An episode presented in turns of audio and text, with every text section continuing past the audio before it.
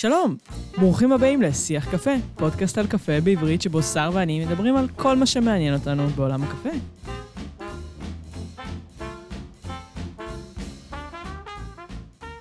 שלום שר. שלום שרון, מה שלומך? הכל טוב, הכל טוב. אה, צהריים טובים, בוקר טוב, ערב טוב לכל מי שמאזין לנו. אה, שר, ספר לי איזה קפה שתית היום. כן, בכל בוקר, פילטר, יש לי כרגע אה, המון אה, קפאים שטופים בבית, ואנשים שהאזינו לפרק השלישי ידעו מה זה קפה שטוף, נכון שרון? נכון מאוד. אה, אז כן, שתיתי קפה שטוף מקניה, יכול להיות שכבר הזכרתי אותו פה בפודקאסט, בפודקאסט יש לי איזה סטאש כזה של דה ברן, בית כליאה פה מברלין, וכן, קפה טעים, עסיסי, חמיצות די גבוהה, אחלה קפה. מה את שתית? אני שתיתי היום uh, בדרך חזרה הביתה, עצרתי ב-house of coffee ושתיתי, וואו, אחת הכוסות הטעימות ששתיתי לאחרונה, uh, קפה מפרו, גיישה של uh, בית כליאה בשם דאק מאמסטרדם, שאני לא הכרתי אותם עד היום. Uh, בעיבוד שטוף גם, וזה היה כל כך טעים, כזה מתוק, אבל לא יותר מדי overwhelming ולא חזק מדי, וממש נעים, ו... זה, זה קפה לשתות כל יום בהנאה רבה. גיישה ועיבוד שטוף שהיה מתוק. כן. זה לא מובן מאליו, אני חושב. מגניב. אף קפה הוא לא מובן מאליו, סער. וואו, זה שם טוב. לפרק. אז על מה אנחנו מדברים היום בעצם? הפרק היום יהיה על cupping, שאני חושב שלשנינו, מסיבות קצת שונות, זה, זה נושא שמאוד קרוב ללב שלנו, ובכללי זה, זה נושא שהוא אה, מאוד חשוב, גם ברמה המקצועית וגם ברמה של החיבור שאפשר להתחבר לקפה. אם אנחנו רוצים לתת קצת רקע למה זה cupping, אה, בהגדרה פשוטה ממש במילים שלי, cupping זו פשוט, זה השם של השיטה המקצועית שבה אנחנו טועמים קפה בצורה עיוורת. אה, היא, השיטה שלה, שאנחנו, השיטה של cupping, שאנחנו נסביר אותה עוד רגע, היא מאוד עקבית ופשוטה, וזה מה שהופך את זה לדבר שהוא מאוד מאוד אה, סיסטמטי. אלה פשוט טעימות של קפה. אה, עכשיו מבחינה... יש לזה, יש לזה, סליחה שקטעתי אותך, יש לזה אה, שם בעברית? לא שאני יודע, טעימות של קפה. כמו הרבה, של- כמו הרבה מילים, ב, כמו הרבה מילים בקפה. כן, אה? אוקיי. כן, אה, זה, הנה, זה קריאה למאזינים, אה, לתת לנו המלצה לשם עברי לקאפינג. כיוס. לא.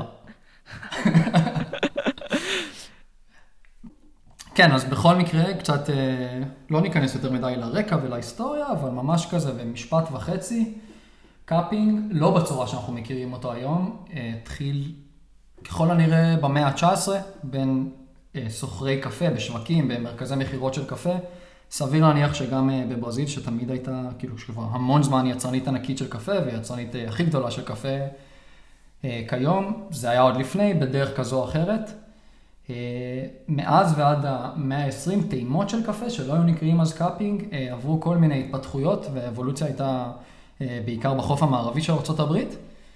ואז אה, בסוף המאה ה-20 נעשתה סטנדרטיזציה של הדבר הזה על ידי שני גופים אמריקאים, Cup of Excellence ו-Specialty Coffee Association. Cup of Excellence זה ארגון שבעצם עושה תחרויות, מארגן תחרויות מאוד חשובות של קפה בין מגדלים, זאת אומרת, זה תחרויות של אה, קפה ירוק, של איכות של קפה ירוק.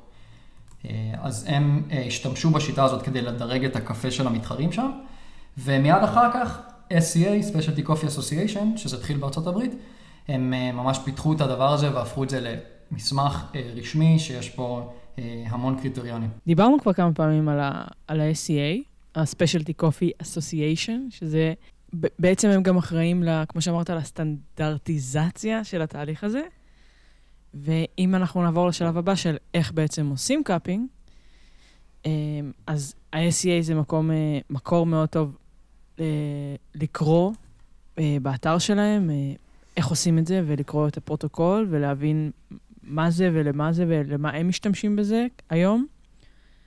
אבל באופן כללי, הציוד הוא מאוד מינימלי, צריך אה, קפה, obviously. um, יותר מסוג אחד, כי אנחנו רוצים טעימה השוואתית, נכון? יס.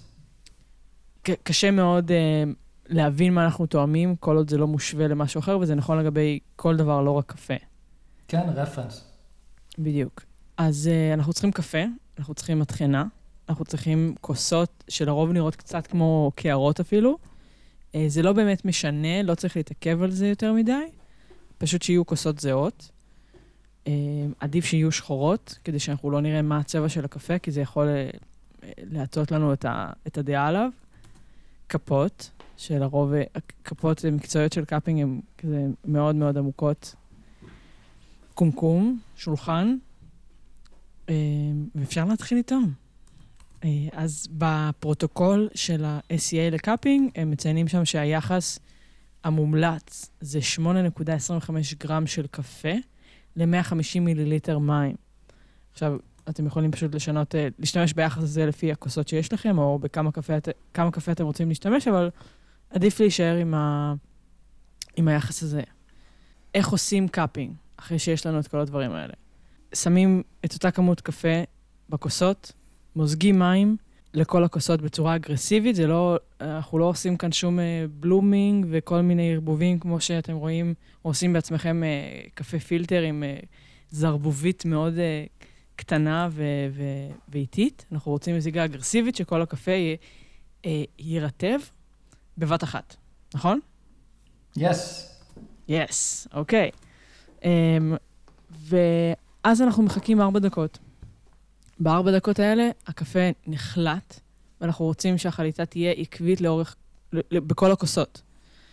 Um, אחרי ארבע דקות, אנחנו עושים מה שנקרא אה, לשבור את ה... אנחנו שוברים את הקרסט שנוצר למעלה. הקפה כזה מתגבש, ואנחנו רוצים להוריד בעדינות את השכבה הזאת עם הכפות, לנקות כל פעם את הכפות אה, בכוס עם מים נקיים, ובשלב הזה גם מאוד מומלץ להריח את, ה, את הקפה, כשאנחנו מורידים את השכבה הזאת.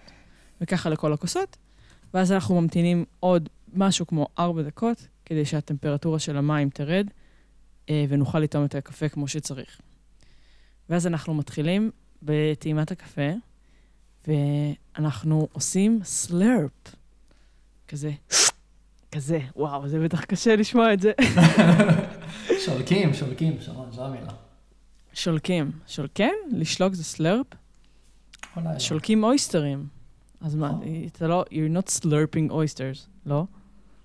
לא משנה, לא יודע. לא משנה, סבבה. אמ, אז אנחנו עוברים על הקפה, אה, תואמים אותו עם אה, שליקה מהירה, כדי לה... בעצם לחשוף את הקפה לכמה שיותר חמצן בתוך הפה, אה, ולהעלות גם את כל הארומות שלו לאף, ושיכסה לנו את כל, את כל חלל הפה. זה דומה, נגיד, לערסול של יין, כשתואמים יין, כשאתם מפחדים להיראות מתנסים ליד חברים שלכם, אתם כזה... אה, אז גם ככה עושים בקפה בערך. ו- וזהו, והם פשוט מעריכים את הקפה. יש כל מיני שיטות, יש כל מיני טפסים, תלוי מה אתם מחפשים, מה אתם רוצים ללמוד על הקפה, מה אתם מנסים לה- להעריך, אם זה איכות, פגמים, סתם טעם. אה, נראה לי ש- שזה בגדול אה, איך עושים cupping 101 for dummies. זה הסבר מושלם. תודה רבה. אולי, אולי אה, כמה דגשים אולי להוסיף, זה, זאת אומרת, אני אוסיף למה, למה שאת אמרת, אה, לחכות שהמים יהיו פחות חמים, זה, זה די קריטי. אני חושב שזה צריך להיות מקסימום 70 מעלות, ביותר מזה זה יהיה ממש חם, אנחנו לא נוכל לטעום כלום. אה, חשוב לעשות את זה יחסית מהיר, את הקטע של המזיגה של המים.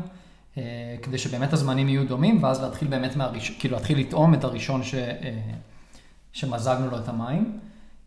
ובאמת, בגלל שאנחנו יודעים מה הנפח של הכוס, אנחנו גם לא צריכים לעבוד עם משקל, כי אנחנו יודעים עם כמה מים הכוס תהיה מלאה, אז אנחנו לא צריכים לשכוח, אנחנו יכולים לעשות את זה בצורה מהירה. כי אם אנחנו חושבים על, אנחנו עוד רגע נסביר את זה קצת יותר, אבל אם אנחנו חושבים על עסקים שזו הצורה שלהם לעשות בקרת איכות לקפה, זה גם בקלות יכול להגיע ל-30 כוסות קפה. אז אתה לא יכול ממש כאילו למזוג כזה. בשאנטי שלך ולשקול כל זה, כי יהיה הבדל עצום בין הכוס הראשונה שמזגנו אליה מים לכוס, ה... לכוס הבאה. מדהים, אוקיי. אז למה לדעתך בכלל עושים cupping, או למה מי שמאזין לנו אה, צריך לעשות cupping? קודם כל, יש המון אה, זוויות של איך אפשר להסתכל ל cupping, החל מהרמה החובבנית ועד הרמה המאוד מקצועית. אה, וזה באמת יכול להגיע לקיצון משני, משני הכיוונים האלה. Mm-hmm. אה, ברמה החובבנית, אני חושב שזו הדבר, הדבר הראשון שאני אומר כשאני מסביר על cupping, שזו שיטה ערומה ולא מניפולטיבית לטעום קפה. כלומר, אין לנו שום דרך לשנות את הטעמים מבחינת הטמפרטורה של המים שהיא חוזרת על עצמה, מבחינת הטחינה שהיא חוזרת על עצמה, מבחינת סוג הפילטר שאנחנו עושים, זאת אומרת, אם אנחנו עושים אותו קפה באספרסו או ב-V60, ההבדל יהיה עצום. Mm-hmm. אז המשתנה, תיאורטית, המשתנה היחיד הוא הקפה. אה, אז זאת טעימה שהיא מאוד ממוקדת טעם, אה, וזה משהו מאוד חשוב ב cupping. אז אני חושב שזו, קודם כל זו דרך ממש מגניבה להיחשף אה, לקפה בצורה הטהורה שלו. היא לא בהכרח הכי טובה שלו, אבל היא הצורה הטהורה שלו. Mm-hmm. זה ברמה החובבנית, ואני גם מכיר אה, לא מעט חובבי קפה שאשכרה יעשו את זה עם הקפה שהם קנו הביתה. זאת אומרת, יש להם אלף ואחד מכשירי חליטה בבית, והם בכל זאת, כדי להבין את, ה, את הפוטנציאל טעמים שיש בקפה, הם יעשו לו קאפינג, ורק אז יחלטו אותו בצורה שנראית להם. Mm-hmm. זו ברמה החובבנית. אם אנחנו הולכים לקצה השני, אה, אז זו הדרך, לא היחידה, אבל המרכזית, לעשות בקרת איכות אה, לקפה שלנו, אה, כבית כליאה, בואי נגיד, וזו גם הדרך שלנו בתור יבואנים, רק ככה אתה יכול לדעת אם אתה רוצה לרכוש את הקפה או לא. זאת אומרת, זו הדרך שביחד עם המגדל או ביחד עם היצואן או מי שזה לא יהיה, אנחנו תואמים את הקפה. אה, אז גם כהחלטה עסקית, זה, זו mm-hmm. פרקטיקה מאוד, uh, הכי נפוצה. אבל ב, ב, במקום עסקי, אתה אמרת עכשיו בתי קלייה, אתה לא מדבר על, אה, על מגדלים, יבואנים, סוחרים ודברים כאלה, נכון? גם וגם, אם אני חושב על sourcing, זאת אומרת על הרכישה של הקפה, של קפה ירוק לפני שהוא נקלה, ואנחנו אז קולים אותו ורוצים לדעת אם את ה sample הזה, אנחנו רוצים לקנות מזה עכשיו, אני לא יודע, 500 קילו של הקפה הזה, אז זו הדרך שבה עושים את זה. אז זה גם כן יהיה היבואן ביחד עם היצואן או המגדל. אבל אני חושבת שיש הבדל, אה, תקן אותי אם אני טועה, שיש הבדל ברמות השונות האלה. בדרך כלל, אה, בתי כליאה, בתי קפה שעושים quality control, בדיקה של, ה, של האיכות, ינסו יותר להבין אה, טעמים, לא? וכשאנחנו מדברים על סוחרים ו, וקנייה של קפה וקפה ירוק, אז יותר...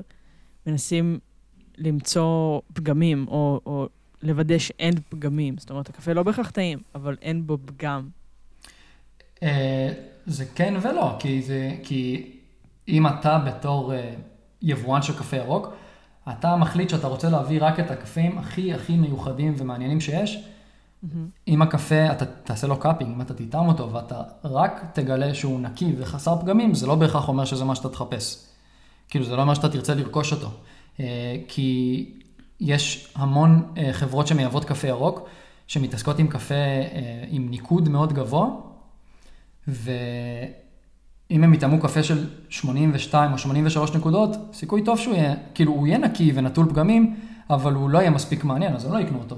אז אמנם זה פחות ממוקד טעם ספציפי, כמו שבית כליאה או בית קפה יעשה, אבל זה כן אה, גם וגם, גם נקי ונטול פגמים, וגם מה הטעמים שיש בו, האם אלה טעמים שאני אוהב בתור הבן אדם שרוצה לרכוש את הקפה הזה. אבל אם אנחנו מדברים על Q-Graders, לצורך העניין, שזה מתחבר לפרק הראשון של בכלל מה זה ספיישלטי, ואיך מקבלים את החותמת הזאת של הניקוד, אז זה בעזרת Q-Graders, נכון? אהה. שהם בעצם עוברים תהליך, אה, עוברים מבחנים כדי סוג של לעשות אה, איזשהו ישור קו על הטעם שלהם באופן גלובלי, זאת אומרת, קיו גריידר שגר בברזיל, ידע להבחין, אמור להבחין באותה צורה כמו שקיו גריידר באנגליה, מאנגליה. אה, הם ידעו להעריך את הטעמים של הקפה באותה צורה, באותה, באותה השפה, נכון? כן, אה, זה, זה די אה, קל להשוות את זה לסומליירים, ואני אתמול גיליתי שיש רק 4,000 Q graders בכל העולם, שזה ממש כלום. וואו. כן. אשכרה. אז הם, אם אתה גם מסתכל בטפסים של ה-SCA, אז זה הרבה יותר, אה, הרבה יותר ממוקד פגמים מאשר טעם. אה, נכון, אני חושב שבמסמכים של ה-SEA יש חלוקה, ואני חושב שבאמת קודם כל, אם אפשר להגדיר את זה בתור ספיישלטי, כמו שדיברנו על זה בפרק הראשון, עם 80 נקודות ומעלה, אז מתמקדים קודם כל בפגמים. אז uh, סיכוי טוב ש-Q graders באמת יתמקדו יותר בדברים האלה. Uh, Q graders זה quality graders, uh, אנחנו קצת אמרנו את זה כמובן מאליו. Mm-hmm. ו... אבל בהמשך לזה הם גם יחפשו את הדברים שהם יותר, את יודעת, exceptional, שהם יותר יוצאי דופן. אתה חושב? כן. אוקיי. Okay. מעניין אם יש, אם יש מישהו בארץ שהוא מוסמך, אה, כאילו, קיו-גריידר. יהיה מעניין. אני אאמר שכן. בוא, בוא נחפש. בוא נחפש ו, ונרשום באינסטגרם אם מצאנו מישהו. אני דרך אגב, מלא מעט אנשים בתעשייה, סליחה שאנחנו כזה קצת אה, סוטים מהנושא, מלא מעט אנשים מהתעשייה, אנשים מאוד מנוסים שאני אה, מאוד מעריך, חלקם הם, אה, אני לא אגיד שהם מזלזלים ב-Q-Graders, אבל הם ממש כזה סקפטיים לגבי Q-Graders. לא שהם מזלזלים ב-Q-Graders עצמם, כמו שהם אומרים, זה לא באמת חשוב. תצבור ניסיון, תתאמן על מה שיש לך ופשוט תהיה טוב. אתה לא צריך תעודת Q-Graders שהיא יקרה בטירוף, אה, וזה באמת יקר, אני לא זוכר את המספרים, אני זוכר שהתעניינתי פעם, זה ממש יקר. זה רק 30% מהנבחנים עוברים את זה. Mm-hmm. ולא יודע, זה, אני לא חושב שזה איזשהו must, ויכול להיות שגם זה קצת כמו סומליירים, שזה לא באמת must. כדי להיות אישה, אם אתה לא חייב להיות סומלייר אולי, mm-hmm. בהכרח היום. לא מזמן שנועה ברגר אה, ארגנה את ההרצאות של ה... אה, הדוקטורנטיות עם, עם הפרויקט הזה של ה-Coffee Sensorium, שאני הייתי בסדנה אחת של אה, ורוניקה, שיש לה תעודה של Q-Grader, אז היא, היא סיפרה שכאילו הביקורת היא לאו דווקא על, ה, על התהליך של להיות Q-Grader או על התפקיד שלו, אלא יותר על ה-SCA עצמו, על הארגון עצמו, שאולי הוא לא מספיק מתקדם ולא מספיק, כמו בכל ארגון גדול, שכדי שהוא יתעדכן ויתקדם, צריך לעבור הרבה דברים ביורוקרטיים והרבה זמן.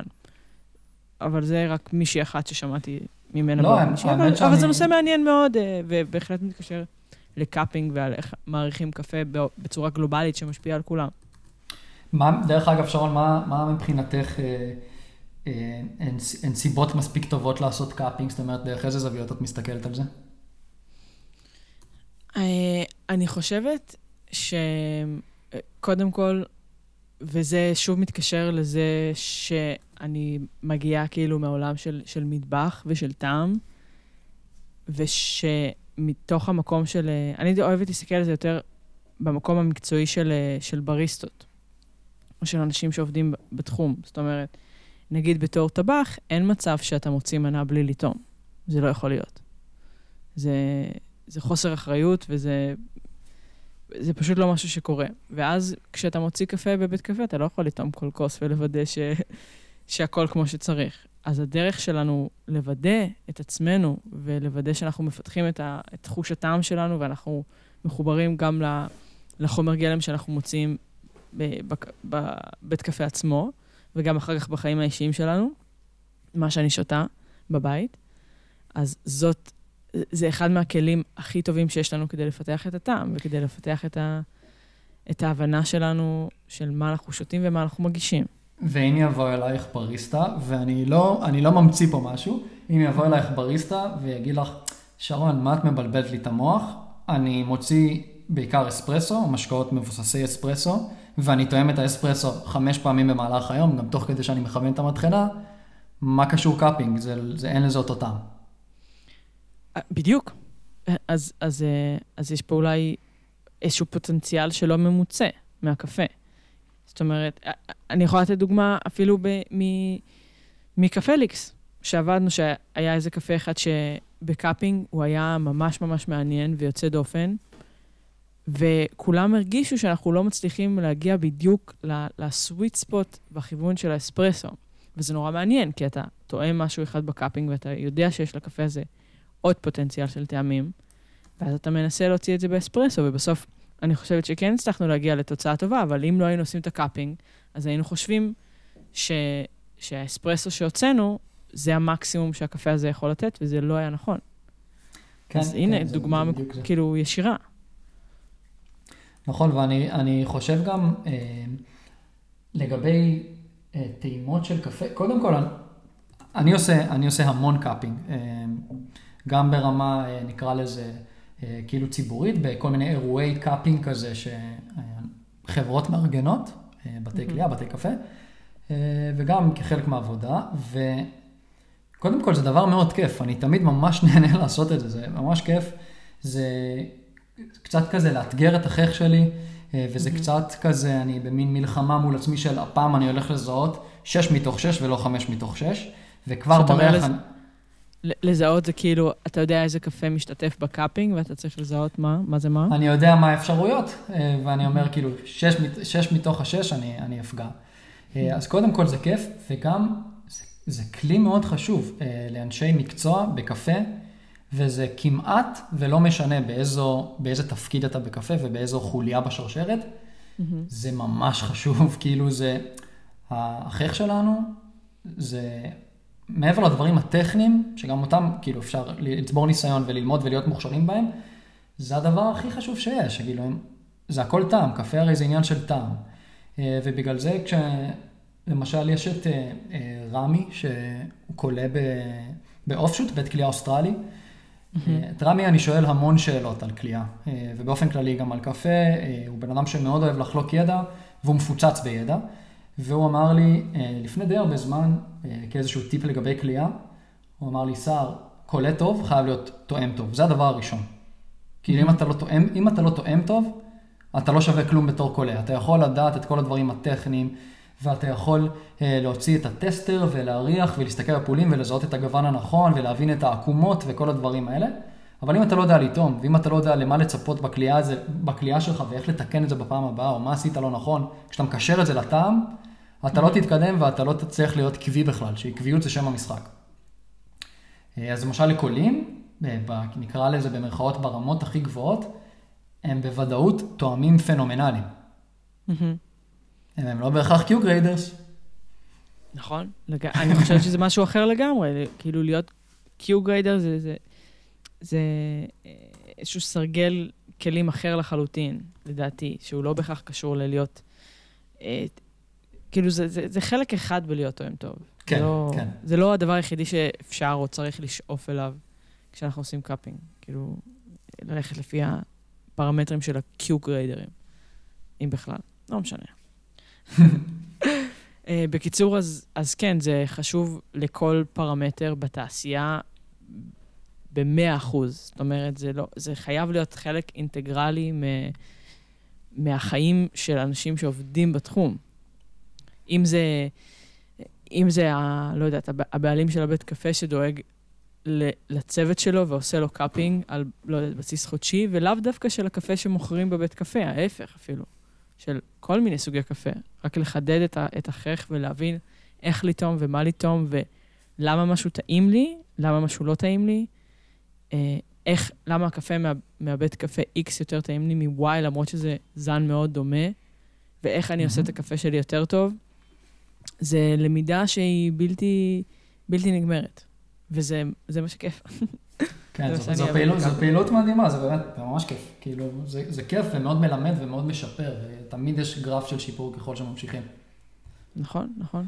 תדמיינו טבחים שלא תואמים כמה שיותר מנות, או אנשי יין שלא שותים כמה שיותר יין, תואמים כמה שיותר יין, אז אותו דבר גם חייב להיות בקפה. Um, האמת שיש איזה מסמך שקוראים לו Sensory Lexicon World Coffee Research, שזה גם uh, מאותה סדנה שהייתי בה, שקשורה ל Coffee Sensorium, שנועה ברגר הביאה לארץ. אמ, אנחנו נשים את הלינק לזה ב description. אה, זה גם מאוד מעניין ויכול לעזור אה, לקשר בין טעמים למה שאנחנו טועמים בקפה. אוקיי, אפשר לעבור להמלצה אולי.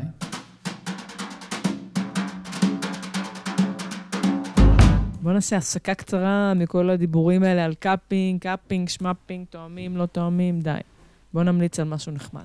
ההמלצה שלי לפרק הזה, אה, משהו שדיברתי עליו, נראה לי בכל פרק אני מעלה אותם, אבל אני אגיד באופן כללי, על מנויים אה, של קפה, אוקיי? זה, אני חושבת, אחד מהדברים הכי הכי כיפים והכי מדהימים שאתם יכולים לעשות לעצמכם, לפנק את עצמכם, אה, במיוחד אם אתם רק מתחילים להתעניין בקפה, וככה להיחשף להמון סוגים שונים של קפה וסוגים שונים של אה, כלייה ובתי כלייה. אני ספציפית משתמשת בקופי ויין. אתה סיפרת לי על קאפה בוקס. יש אה, מנוי קפה שנקרא אה, The Right Roast, אני לא השתמשתי בו, אבל יש מלא מלא מלא מנויים. אבל אם אתם מחפשים איזושהי דרך אה, לטעום יותר קפה, ואתם מרגישים קצת מוגבלים פה בארץ, אז אה, תמצאו לכם איזשהו מנוי קפה שהוא משתלם ומהיר ונוח, וזה אחלה דרך גם אה, לפתח את חוש הטעם שלכם חוץ מ cupping. כן, זה באמת אחלה דרך, ואני יודע שלמשל Coffee Vine, שאני מניח שזה לא דבר מיוחד, אה, מיוחד במיוחד, שכל חודש אתה מקבל שלוש אה, קפאים שונים, זאת אומרת משלושה בתי קלייה שונים, והמנוי שאת הזכרת, אה, קפה box, הוא למשל כל חודש שלושה בתי כליאה שונים שהם רק מסקנדינביה, שזה גם מגניב, למי שמתחבר יותר לטעמים הצפון אירופאים, שזה בדרך כלל קפה בכליאה הרבה יותר בהירה. כן חשוב לי אה, להסתייג מזה ולהגיד שאני מאוד בעד לתמוך במה שקורה איפה שאתם גרים, מה שקורה בישראל. גם אם אתם חושבים שזה לא הטעם שלכם, ואני מכיר לא מעט אנשים שיגידו, אה, קשה לי עם הקפה המקומי, הטעם שלי הוא מאוד שונה מזו, מזה, זה לא אומר כלום, כי אלה דברים שכל הזמן מתפתחים. אז כל כמה זמן לעצור רגע, גם זה, זה קצת יותר טוב לסביבה שלנו, אה, מאשר להזמין כל פעם קפה מרחוק, לנסות משהו, משהו שהוא גם נקלע מקומי, אנחנו תמיד נופתע לטובה. אה, אבל כן, זה אחלה דבר להיחשף פשוט לטווח מאוד גדול של דברים, וזה מאוד מתקשר גם לפרק שלנו בתכלס. נכון מאוד, נכון מאוד. אז uh, תודה רבה לשנינו על העבודה הזאת. תודה לשנינו, הודית לעצמך, אהבתי. חברים, תודה רבה שהאזנתם לחלק הראשון של הפרק. בחלק הבא אנחנו נדבר על טעמים בקפה, על כמה שהנושא הזה מורכב, ואיך זה מתקשר לקאפינג. אני מקווה שקיבלתם הרבה ערך מהפרק הזה. נשמח אם תשתפו בכל הרשתות החברתיות, תשלחו לחברים, תשלחו לנו הערות, תגובות, שאלות, נשמח לענות על הכל. תודה רבה שהאזנתם ונתראה בפרק הבא.